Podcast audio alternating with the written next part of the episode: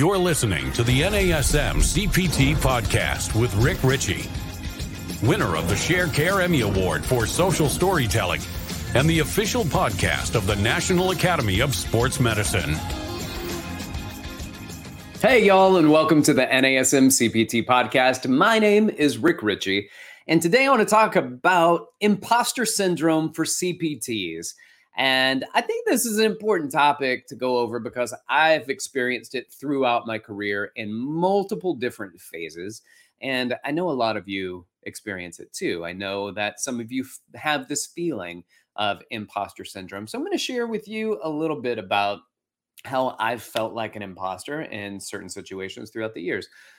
One, when I first started as a, as a personal trainer, like I'm not a big guy. So I'm, I'm, I'm almost five nine, almost. Uh, I weigh, uh, at the time when I first started training, about one sixty, one sixty-five pounds.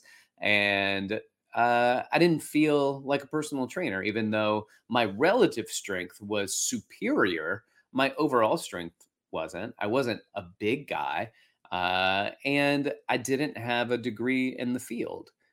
And so I came in also initially without any certifications.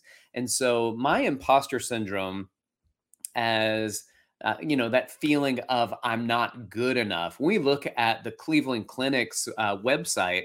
They talk about imposter syndrome, and it's Susan Albers, who is a doctor of psychology, says it's, quote, the feeling that everyone else knows exactly what they're doing, but you feel lost. You have this fear that the people around you are going to figure out that you don't know what you're talking about and expose you as a fraud.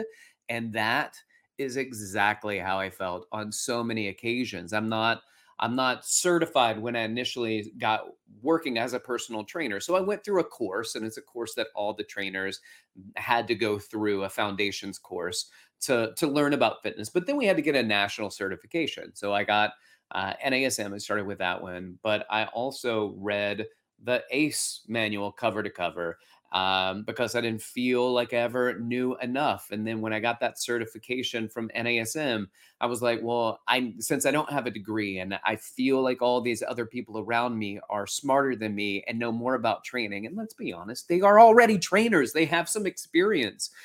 They did know more about training than I did, but I felt like such an imposter because I'm getting paid the same amount they're getting paid. They're, they're, well, I mean, except for the people who have tiered up. But you know what I'm saying? Like anybody that's just starting out, whether you're new or veteran, like I'm the personal trainers, the clients are still paying X amount of dollars for my services, which isn't that much different than anybody else that worked there. And here I am new, completely unlearned when it came. And I felt like I knew what I was talking about until I saw the trainers around me and doing their programming, which were really cool. And then, uh, and then you get the N A S M textbook, and you're like, "I'm supposed to know this stuff. I'm a, I'm, a, I'm a lost cause right now." So I got more certs, and I got more certs, and I felt like, all right, well, that's that's not. I'm not good enough. I'm not smart enough. I need to earn my ability to say that I'm getting paid as much as these other people. So I went and got all like the biggest certifications, top three certifications that I could find. And then I started going into specializations. And then I started teaching for this company, Town Sports International, at a, uh, they're at New York Sports clubs in Manhattan, way back in two thousand four, two thousand three, started teaching for them. And then I felt it all over again. Because there's a doctor of physical therapy, there's a chiropractor teaching courses, there are people that have degrees in biology and exercise science and health science. And here I am, just somebody with a communications and theater degree that didn't know what I'm doing. I got I got some good certs though. And uh, I didn't feel like enough. And then a few years later, in two thousand six, I started with N A S M. Boy. Talk, I almost didn't apply because I didn't think I was worth it.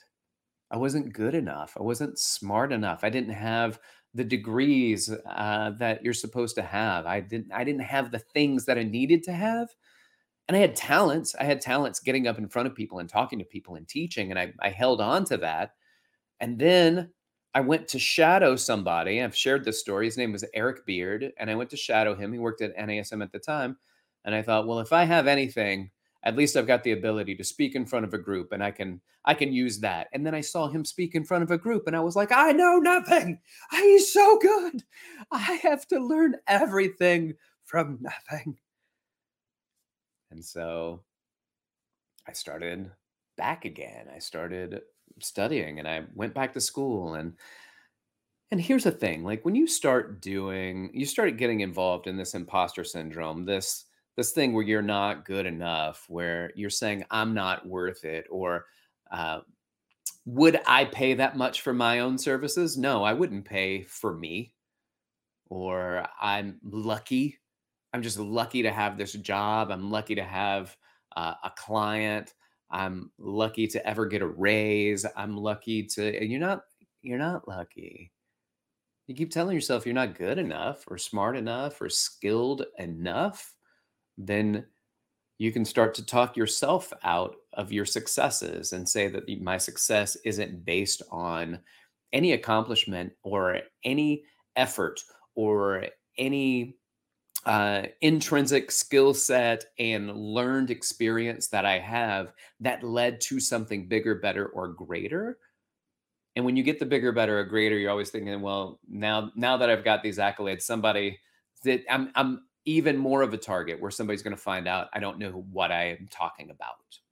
They're going to find me out and I will be exposed. So what are some ways that we can overcome imposter syndrome as personal trainers, as certified personal trainers? And I think number one is that, and, and, and I'm ambivalent with this one, I think it's very important, is that number one, you need to stop comparing yourself to other people, but there's a caveat there.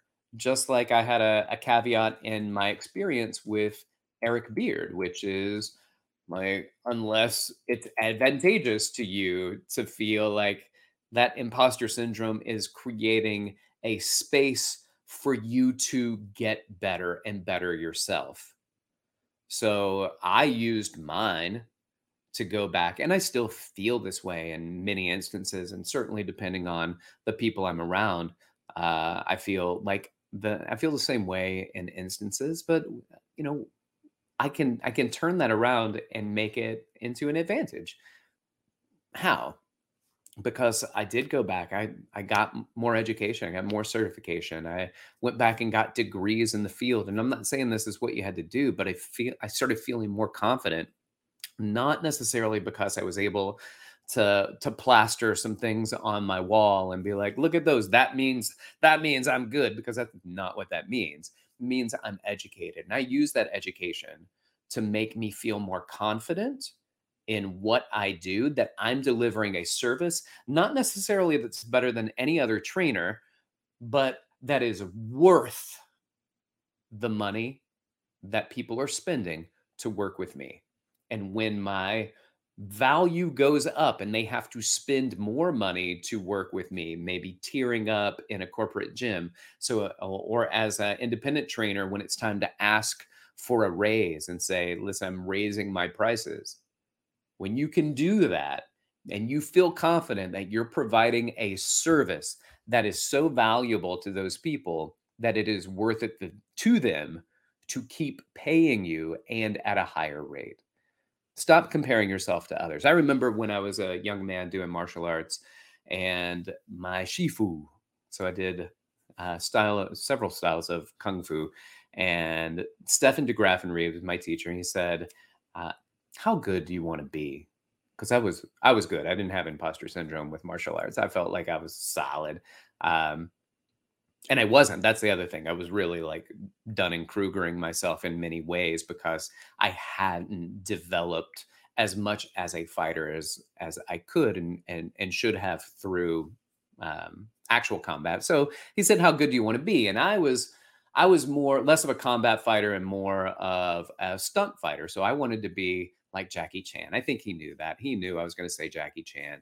Uh, I loved, I idolized Jackie Chan and his movies and his stunts and everything he did and his ability to do the acrobatics, which I would do, uh, the flips and the twists and the turns and the and the high flying twirly twirly whirly kicks. And he said, I love that you said you want to be better than Jackie Chan. And this is when he he kind of helped me put my head on straight, where he said, just try to be better tomorrow than you are today. And he goes, and if you make those small incremental changes throughout your life, you'll never have to worry about being better than Jackie Chan, because you will be on par with, you can be a colleague of, you will be at a level where you feel comfortable and confident that you have done everything you needed to do, which is going to get you to places. And if you're never as good as Jackie Chan, it doesn't matter, because you feel comfortable and confident that you've developed and progressed in your life. And that was very meaningful. All right. So that's, you know, number one, stop comparing yourself to, to other people. But number two, explore why you feel the way you feel. Like, look into it, see what that means to you. Why do I, why do I feel like I'm not good enough? And you might point to somebody, you might point to yourself, you might point to a background in history, but you have to think this out and start exploring what that means. Why am I not good enough? Because there are so many people that know nothing and think that they know everything. And that, my friends, is the Dunning-Kruger effect. Dunning-Kruger effect is uh, when people who are new or amateur think themselves to be elite. And the funny thing is, is that the more that you learn, the more you realize that you know nothing. So when you talk to people who seem really smart and they speak from a place of credibility, and yet they also talk about how that we really don't know a lot of things, then that's valuable to hear somebody that's that informed saying that they don't know, because you can talk to the person who just started as a fitness professional that thinks they know everything because they played high school football and we went to state. So if you think you know nothing, you are farther along than many other people that think they know everything. I'll say it one more time. If you, if you think you know nothing, you are probably farther along than those people who think they know everything. All right. That's number two. Explore the feelings that you're feeling when it comes to imposter syndrome. Explore what that looks like. Explore the meaning and what that's based in. Number three, I say that you should practice what you preach. And by that, I mean when it comes to your programming and your training, the more comfortable you get when you are training your own programming style that you do for other people, are you doing that for yourself? And the more you do it for yourself and you see the change and the progress in self, it makes you feel more confident that you can make those changes in other people. Get it? Now, this is an N of one. You are working on you, but that's really the only person we can really work on. We can only train and coach other people, but we are working on ourselves.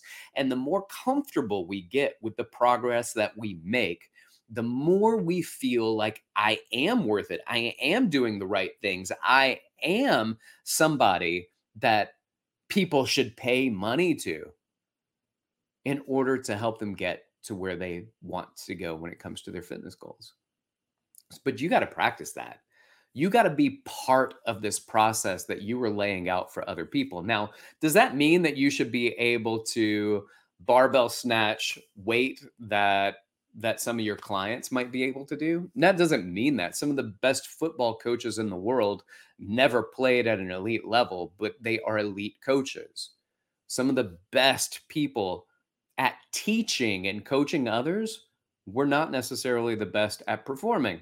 And vice versa. Some of the best athletes in the world aren't necessarily good coaches. And we've seen that multiple times throughout uh, throughout history when it comes to these players trying to take on the role of coaches. But that's for you to practice what you preach. Number four, just learn more about training. And when I say learn more about training, I mean always learn more about training, right? Uh, A B L, always be learning. Keep that education going. As a lifelong learner, we are taking time to, to not just ingest information, but to digest information, to take it and to take, uh, take it in, peel it apart, and then figure out how we relay that back to other people.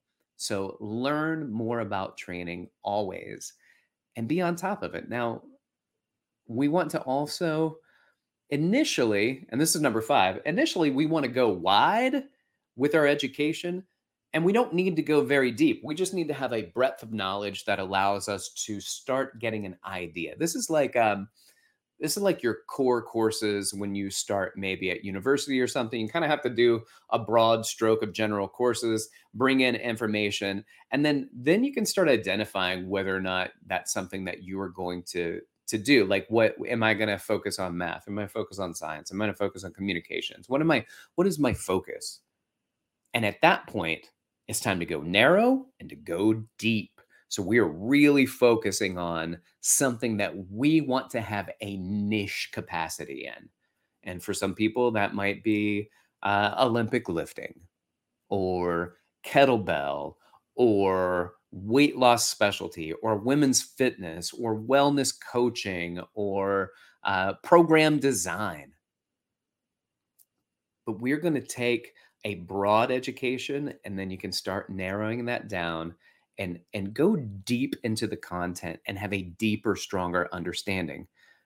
And so that way, when people feel like, you know, and they're new to the industry and they're like, oh, I know everything. And then they mention something that's your area of focus and they feel like that's everything. Then you just go, all right, well, I mean, there's a lot more to be learned, and that's an oversimplification of a much more complicated and nuanced situation. Uh, at some point, if you'd like to learn more, then I can refer you some articles and things like that. I wouldn't offer to sit down and try to teach them or coach them or mentor them unless they possibly want to pay you for that. But people that take the time to read something are taking the time to learn it. Some people that take the time to hear what you say, and then they'll hear it, and then they'll turn around and say, and now I know everything because I spent twenty minutes listening to this person talk about it. So that's not how life works either. So overcoming imposter syndrome. These are things that I think are valuable, things that I hope you have a nice takeaway with. If you've got questions for me and you want to know about anything in particular, feel free to reach out to me. You can hit me up on Instagram at dr dot rick ritchie or email me at rick dot ritchie at N A S M dot org. Thanks for listening. Like, subscribe, share, keep inspiring people to fitness. This has been the N A S M C P T Podcast.